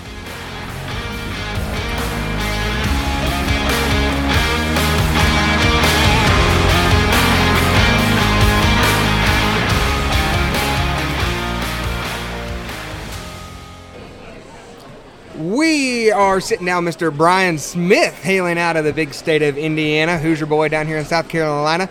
Brian, how are you today, man? I'm good, sir. How are you? I am wonderful. Tell me a little bit about your hunt last night. I know you're down here hunting that little Abby female. Hunt started out great. We uh, uh, we pulled back in the lane and turned the dogs loose, and she struck for a hundred, uh, slammed a tree, sitting in pretty good shape. And one dog blew through the country and uh, got in pretty deep, and she was by herself. And at a minute 36, I had a dog cover, but I had had that dog shut out on the strike. Walk in there, threw a light in the tree. She had a coon. I'm sitting 225 plus.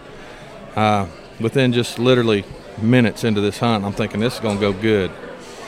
Pulled her off that tree. We recast the dogs. Um, she went down in there, struck another track, come treat on a big old den tree. And uh, the other dogs kind of blew the country. And things were going pretty well. And uh, till they weren't. They weren't happy. What happened?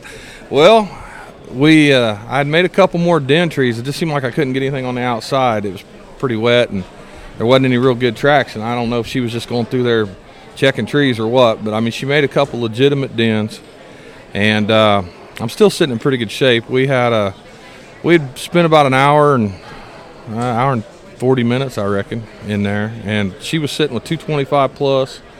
Uh, Cole Ramey's dog was sitting even, uh, uh, sitting at zero, and uh, the man from Georgia's dog was sitting with 175 minus. He had, he had took some minus, so he's sitting with 175 in the hole, and I'm sitting in pretty good shape with about 20 minutes left to go in this hunt, and uh, we had to, we got the dogs caught, called timeout with about 20 minutes left. Um, we went to another spot, uh, turned the dogs loose, and uh, the man from Georgia's dog went back to the road.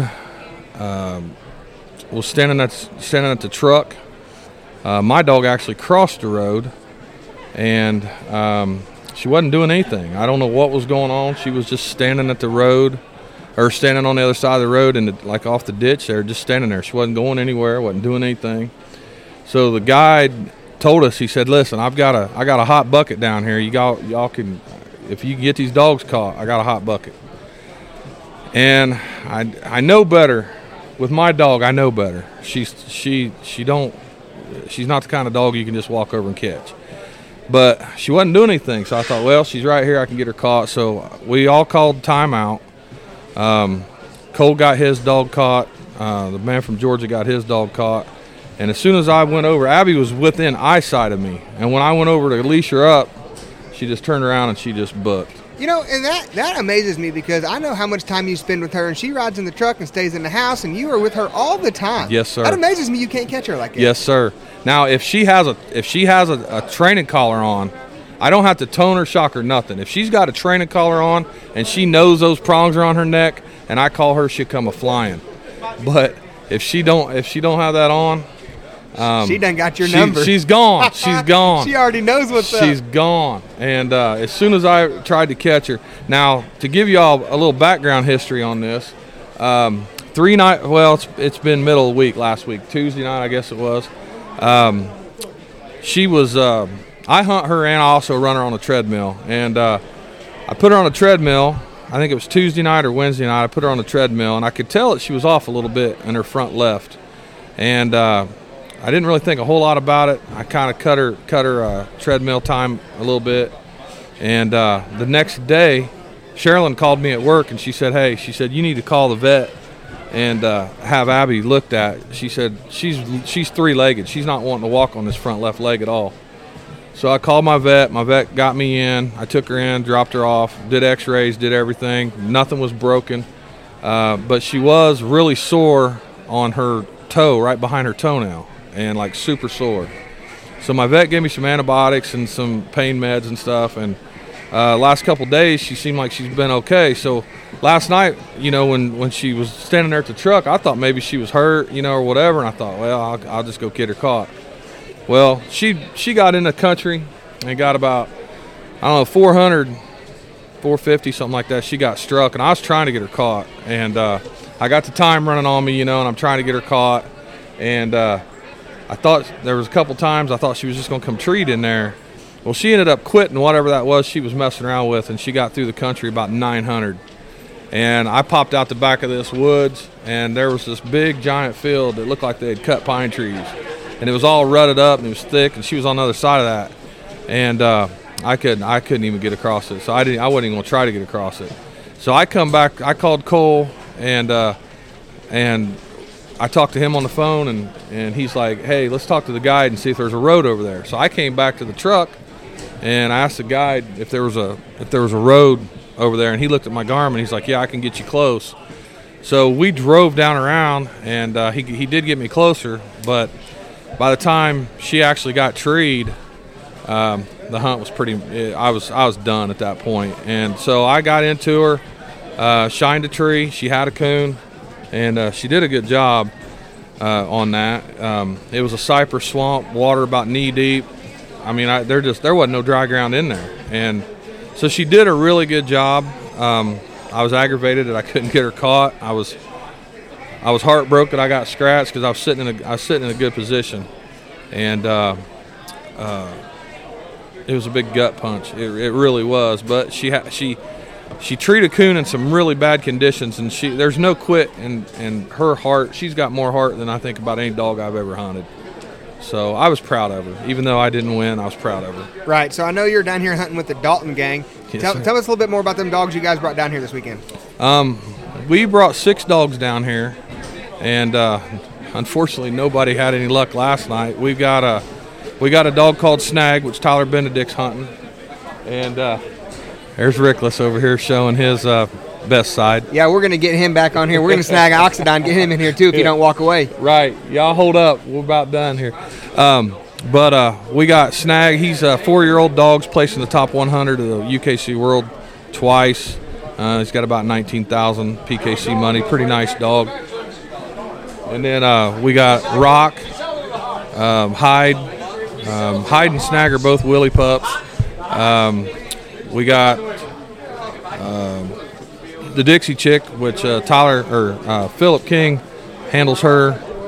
And um, did I leave anybody out? I don't know. I don't think so. I don't think so. I, I don't think so. I've got everybody covered. Right on. All right, buddy. Well, you guys hunting tonight? We are. All right, good We are. deal. All right. Best of luck to you. and Yes, the whole gang. So thanks for sitting down with us. Hey, I appreciate you right. having me. Thanks, Bryce. Thank you, Bryce.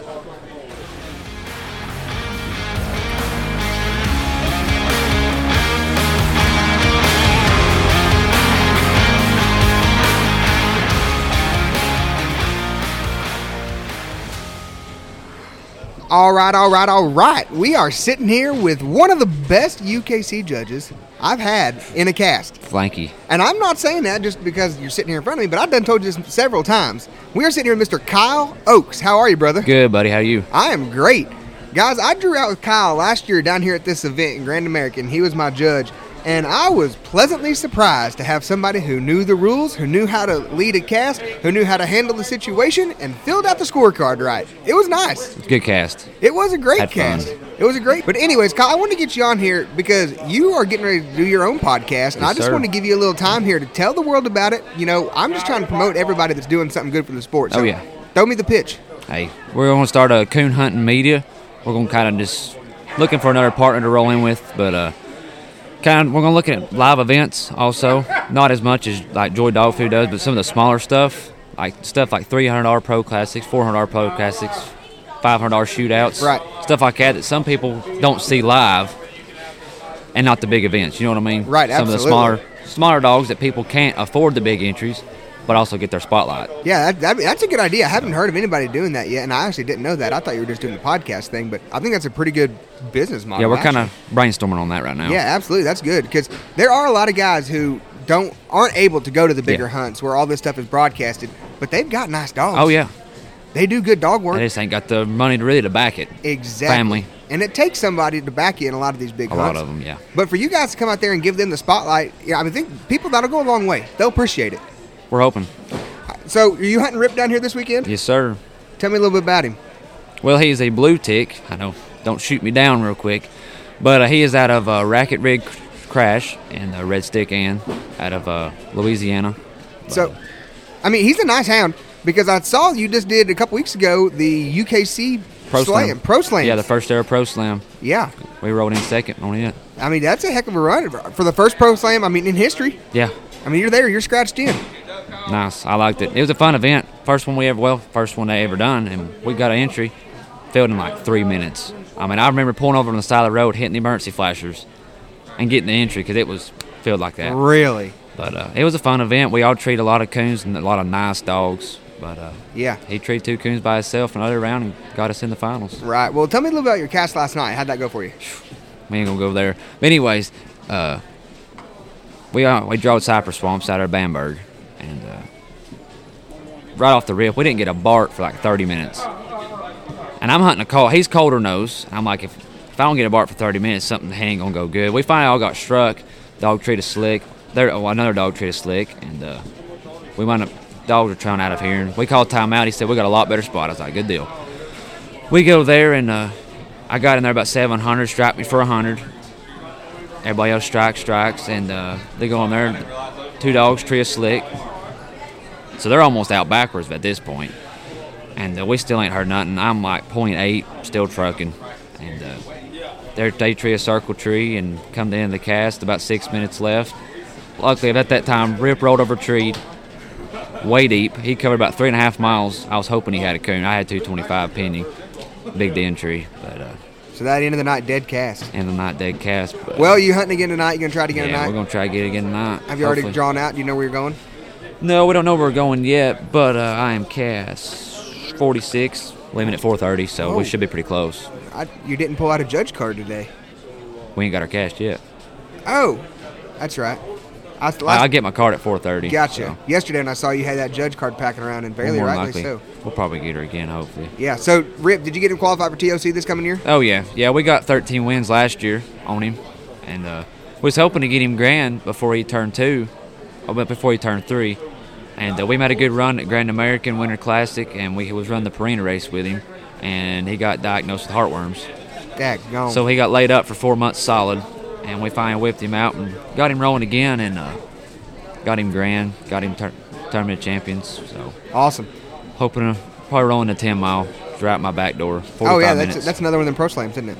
Isn't it? That's where the Pro Slam was. Yeah. Yeah, that's where they're having the TOC zones this year. Gotcha. So. All right. Well, I haven't it. even looked at it yet to see where they were at yet, but that'll work if you're right in your back door. Oh yeah, I'm excited. I think I drive far. That's right. You know, every once in a while, it's nice to have something close to home. Yeah, I mean I like traveling and everything. I do too. But seeing everybody, good hunting, better hunting.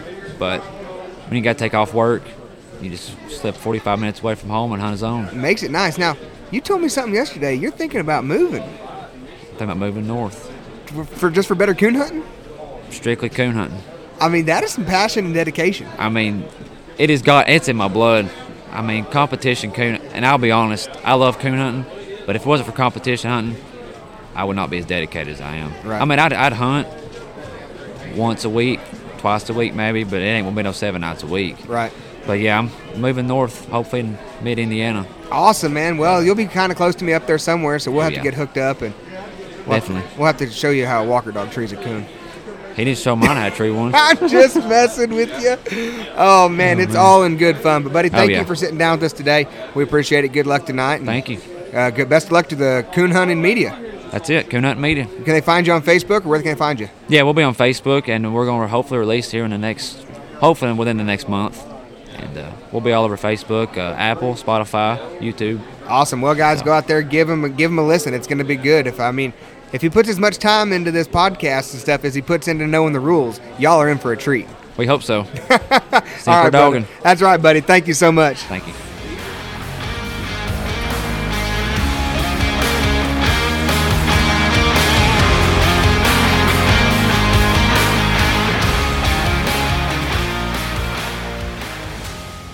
All right, we're gonna turn this into the Hunter Show. Round number three. He done recruited another person. Uh oh. All right, give me your name, where you from, why you're here. Benjamin Marshall. Benjamin Marshall, where you from? Dirty Talking Coon Hounds is our brand. That's what we do. That's what that's what we love. We love to hear a good coon dog. We love for that joker to be accurate. And we don't like no trash, do we, Hunter? No, we do not. no. All right, well, give me give me the spiel. I don't know. I never met you. Tell me, about it. What I do, my granddaddy been out here. He been doing this probably 50 years, coon hunting. My great grandfather's coon hunting, and uh, I train my own dogs. I start them from the ground up. Um, I done made grand night champions, night champions. Uh, my own. I don't let nobody work my dogs. Okay. And Hunter can tell you that. Perfect. Um, I got a night champion female up here. Uh, she run like a six year old puppy, but she nine. Really? And uh, oh yeah, yeah, yeah. Awesome. Yeah. You hunting tonight Oh in the yeah, hunt? We're gonna roll her one more time. This gonna be her last go. Give her the give her one more go round, yeah, huh? and there go old Woody, Woody Entertainment. Oh, we done had Woody on here earlier. We done Oh, had him on here. Yeah, see, I see Woody, Woody them, them- that, that's the new school, man. Woody, Woody them came up behind me. That's good, man. Yeah. Awesome. So, all right. So, other than Grand American, where else you run to? You're on the I circuit. UKC, PKC. Uh, I hunt everywhere.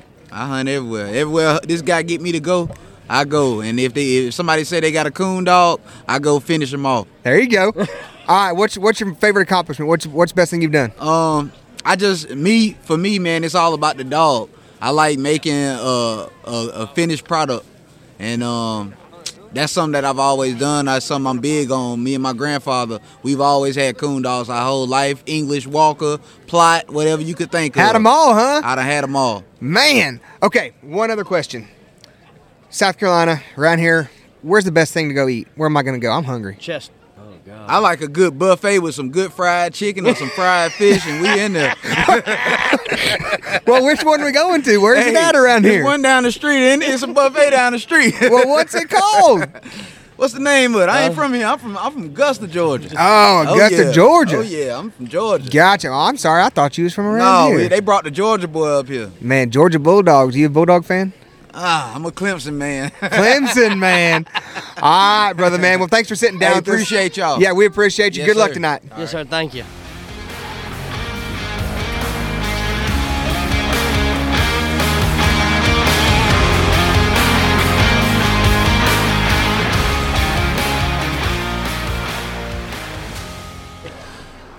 All right, guys. Well, we are getting ready to round out our trip here at the Grand American 2024. And I wanted to bring our next guest on here just real quick, just because I never met him until yesterday, but I've talked to him for, oh, I don't know, a little bit this weekend, the last two days, and kind of kind of got to know him a little bit. And I've really enjoyed talking to him and hanging out with him. And that is Mr. Jason Duby with Full Cry. Jason, how are you, brother? I'm doing great, man. How are you? I'm great. I'm really good. You wore out? I am. It's been a long two days. We've been doing a lot of recordings, a lot of talking, a lot of networking. It's been good. It is. And I see you guys have been over there getting it. Dude, it's been crazy.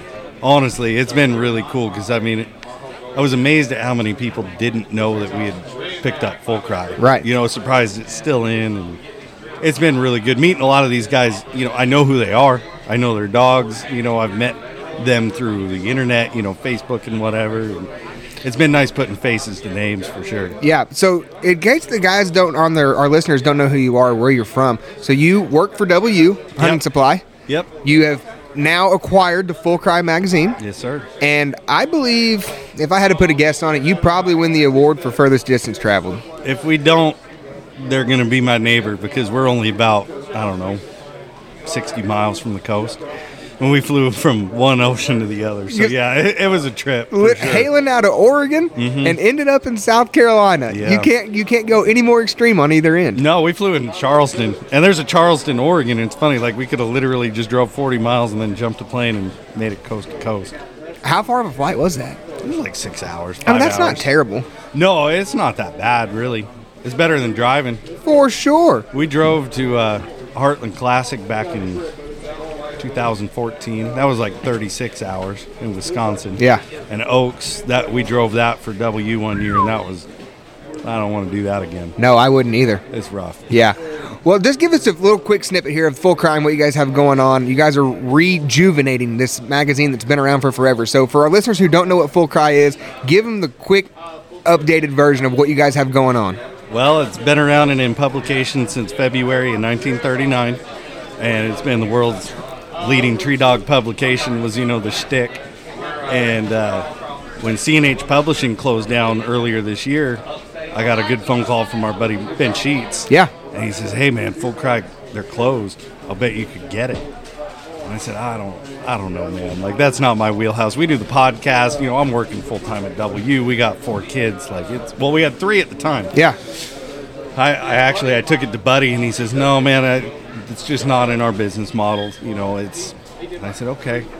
And my wife, she says, "Well, if he doesn't want it, why don't why don't we buy it? How hard can it be?" I said, I said, "Honey, we got a baby coming. Like we had a baby in in the last six months. We took." I'm going to say a month or two to get things kind of put together. We launched our first issue in October, and we're bi monthly, so every two months. And then now we've got our second issue out. The third she's been working on while we're here, you know, trying to get it to the designer and get it ready. But yeah, we I guess the mission of it it went from just keeping something alive to like growing it. You know, and we went full color. It's 100 pages now. I mean, and I see it going up from there. It has to. Right. I mean, we're getting so much good content from guys. And it's just been I don't know, it's a labor of love, but it, it's really cool because when it closed up, it was like everybody's grandpa died. I mean, like the outreach, you know, and everybody, oh, it's horrible, it's been around forever. And I'll tell you, that's the one thing we've heard since we've been here was thank you for keeping it going. Thank you for bringing it back. Thank you for doing this. And really, I mean, it's humbling. It, it really is humbling. So it's been a really great trip for us. You know, we've been flinging shirts and subscriptions and whatever, but really, like, the people coming through multi generationally, Right. You know, and they're Absolutely. like, "Oh, I remember grandpas," and it's it kind of gives you a bigger scale to Yeah. look at things. You know, because in the West Coast, like this event would blow people's mind. We don't have this out there. Right. You get 300 people together at a field trial, and you're having like a big shindig, and you walk out here, and it's like, oh my god. I know. We went to dinner Thursday night. They announced the Purina winners, and the count or the Chamber of Commerce put on dinner and all that. And we, we were thinking, man, this, this has got to bring in a ton of money for this area. They got billboards. I mean, and in your world, it's no big deal. Like you, and I'm sure a lot of your listeners, like this is everyday living. For the West Coasters, this is nuts. And I don't know how many West Coasters would even come out here. You know, I wonder, like, other than, I mean, obviously you're the far extreme, Mm-hmm. and you you're probably like the outlier in the group. But I wonder, like, where the demographic stops. Like, do they are they coming from Missouri? Are they coming like where are they coming to I'm get all the way to. South Carolina? You'd be surprised because I know, like, I got buddies in California that drive back every year for the Trigg Nationals, or, you know, you got guys that come out. Autumn Oaks, obviously, is the big one everybody talks about. But this, correct me if I'm wrong, this seems bigger. It is. So in my in my opinion, I think this has more foot traffic than Autumn Oaks Mm-hmm. because you're not just dealing with the coonhounds. Where Autumn Oaks is primarily a coonhound specific event. Right. You've got guys coming here that are running deer dogs, hog dogs, Yeah. coon, It's like a rabbit. confluence. It is. You've got all different types of hound hunters in here, which is what Semper Dogging is all about. People who are always dogging in all types of hounds. So we really appreciate you bringing Full Cry back because you guys are kind of specific to the tree dogs, mm-hmm. correct, with Full Cry. Yep. But you're kind of keeping it old school. It's retro. We're, we're bringing the retro back. I like yeah, it. We, to us, I mean, that's what kept it around. I mean, back in the day, this thing had 30,000 subscribers. And when we took it over, I mean, it was obviously substantially less than that. But, you know, we've doubled our subscriber base in the last six months. That's amazing. And it's been, I mean, this was a great trip for us. We met a lot of our advertisers, you know, and putting faces to names is, is nice for me. Yeah. But it's, I like the old school. I'm an old soul, man. Right. I want trucker hats and aviators. You know, that's my jam. I love it. But I know that um, you know listeners can go if they're a member of Patreon through Houndsman XP. Yep. They're getting a, a subscription to Full Cry included with that Patreon membership. Mhm. That's how I get it. I'm a member of Patreon, Right. And I've been getting my bi-monthly subscriptions. I've been thumbing through them, and I like what you got going on. The the um, articles and columns you guys have people writing for. The pictures are great. You know, you mentioned our buddy Ben Sheets. He's had a couple in there that are just solid. Yeah. No, You know, he takes some good photos. He man. does. He really does. But other than Patreon through Houndsman XP, where can these listeners go eh, to and subscribe to Full Cry? How can they find you guys? You bet. So you can find us at fullcrymag.com. And then we've got our Facebook, our Instagram, all that. But subscriptions, swag, you know, we got like some old retro coffee cups. We got shirts and hats and stuff like that. That's all at fullcrymag.com. Awesome. All right, buddy. Well, I know you're busy. You're packing up. We're getting ready to close down this event. It's this event.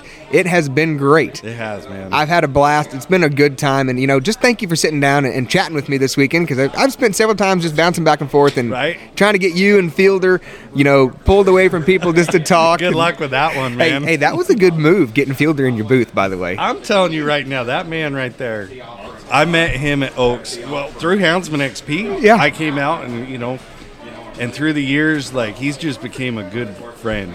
You know, we talk family and dogs a lot more than we talk business, but it's been, you know, when those old guys take you under their wing, uh, they want to see us do well. And They do. With, you know, Mark Zepp. And uh, there's been several people that have really just they've flocked people to us because they they know the value of this. They were part of Full Cry in the heyday. Yeah. You know, and, and trying to promote it and I mean, I appreciate you having me on, man. We'd love to have more. We want this back to like heyday Yeah, status. and- absolutely. You know, one thing Fielder, he cracked me up earlier. He's always got good one-liners, you know. Oh, yeah. And he's sitting right there in that chair. We were recording a little episode here, and he said, uh, "You know, I really feel like I'm the I'm the cheerleader these days. I'm that grandpa in the stands That's watching the game." I'll tell you what, he's a great babysitter too, Taylor. Because we got our six month old baby here. She decided she was coming with us. and every time she looks at him, she just smiles with those eyes. And told him we're to have to bring her out to Florida. Yeah. We'll just drop her off for a. Absolutely, absolutely.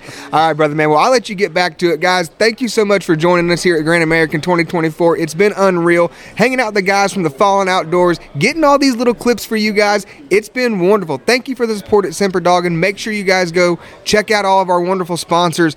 We couldn't do it without them, Jason. We couldn't do it without you, man. Trying to bring stuff back. You're part of the puzzle. The whole thing's a puzzle, and you're a piece of it. So Well, thank, you, man. We appreciate it. And I'd say if you guys are really wanting to, you know, subscribe, that's great. But really, we're looking for good content because it is the best foot forward we can put.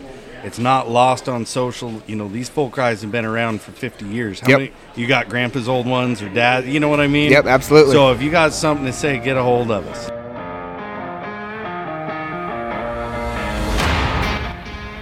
Well, guys, that is all I've got for you. Grand American was an unreal time with unreal people.